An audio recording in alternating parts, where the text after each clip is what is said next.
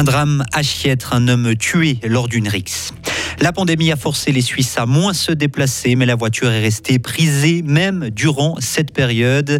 Et les œufs, ça roule dans le Vuilly. On vous présente une tradition étonnante en fin de journal. On aura encore des nuages et des pluies vendredi, mais le week-end pascal plutôt ensoleillé. Voici le journal de Loïc Chordret. Bonsoir Loïc. Bonsoir Rio, bonsoir tout le monde. Un homme est décédé dans une bagarre à Chiètre hier après-midi. Oui, il a été mortellement blessé par des coups de couteau. Un autre homme grièvement blessé a dû être héliporté vers un hôpital. Le troisième, présent sur place, ne souffrait lui que de blessures légères. La police cantonale a placé ces deux derniers en détention provisoire. Une enquête a été ouverte pour lésions corporelles graves, rix, homicide et éventuellement assassinat. La police a été alertée par des tiers. Arrivés sur place, les agents n'ont pas été mis en danger.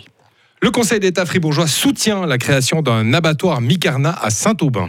Il répond aujourd'hui à la pétition déposée par un collectif de citoyens broyards, soutenu notamment par Greenpeace. Ce dernier demandait de renoncer à ce projet de halle de transformation de poulets et de favoriser plutôt l'implantation d'entreprises plus durables. Le gouvernement fribourgeois ne donne pas suite à cette pétition signée par plus de 3600 personnes. Il estime que la venue de Micarna sur le site d'Agrico est une opportunité en termes d'emploi, mais aussi en termes d'innovation et de durabilité. C'est ce qu'il écrit.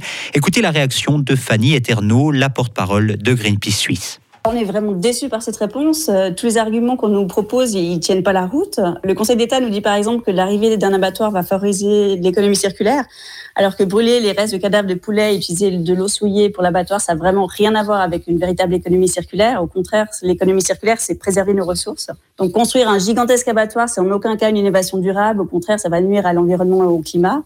Un autre exemple que je peux vous donner, c'est que le Conseil d'État nous dit que les futurs sites industriels sont appelés à devenir des endroits agréables pour travailler, alors qu'on sait que les conditions de travail dans les abattoirs sont très difficiles, qu'il y a un grand turnover, et puis je crois qu'on ne peut vraiment pas parler d'un tel lieu comme un endroit agréable pour y travailler. Et Greenpeace a fait opposition contre le plan d'aménagement local de la commune de Saint-Omer afin de contrer le projet de cet abattoir. 30 km par jour. C'est la distance parcourue en moyenne par les Suisses. En 2021, c'est la dernière grande étude sur la mobilité de l'Office fédéral de la statistique qui le montre. Elle a été dévoilée aujourd'hui. 30 km par jour, c'est nettement moins qu'en 2015 et même moins qu'en 1994. Mais pas étonnant, c'est dû à la pandémie et aux mesures Covid. Le recours à la voiture a de son côté moins reculé que le recours aux autres moyens de transport. Écoutez Marc Gindreau de l'Office fédéral de la statistique. La voiture a toujours été le moyen de transport principal hein, en Suisse.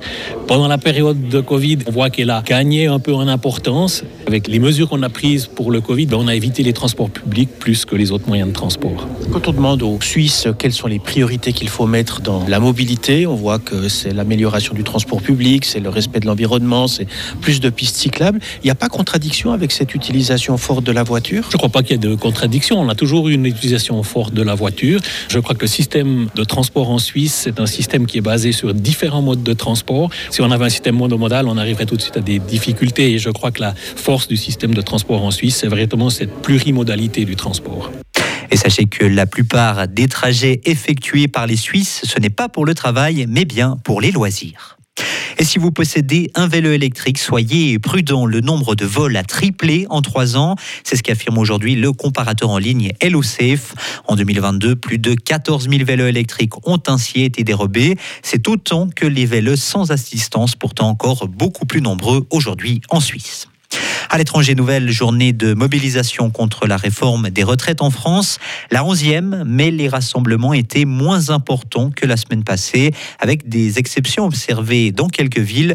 À Lyon ou Perpignan, par exemple, la mobilisation est restée élevée. Chasser des œufs, se goinfrer de lapin en chocolat ou savourer un gigot d'agneau. Oui, la période de Pâques est riche en traditions et du côté du Vuilly, on décore des fontaines depuis 8 ans. Les curieux peuvent les découvrir à travers différents parcours dans la région, mais ce n'est pas tout. Un concours encore un peu plus curieux se déroule chaque année. Vous connaissez très sûrement la chasse aux œufs. Vous pouvez aussi découvrir la course des œufs. Estelle Pité, responsable de Vuilly Tourisme, nous en dit plus. Lundi Pâques, on a le roulé des œufs sur le Mont Vuy. Donc le but, c'est de, de rouler un œuf cuit le plus loin possible sans qu'il se casse. Chacun prend ses propres œufs avec. Et il y a au moins besoin de trois œufs parce qu'on a trois essais. Donc du coup, il faut prendre trois œufs avec. Et puis euh, le but, c'est vraiment d'arriver le plus loin possible en roulant cet œuf sans qu'il se casse. Et le concours est ouvert à tout le monde. Les œufs sont bien évidemment mangés à la fin. Bah oui, mais je vous ai vu que vous faisiez rouler des œufs, je comprenais pas. C'était l'entraînement. C'était pour tester avec des résultats plutôt probants. Il y aura une équipe Radio FR. Ah, peut-être. La rédac est prête. Eh bien, à tout à l'heure. À tout à l'heure. Retrouvez toute l'info sur frappe et frappe.ch.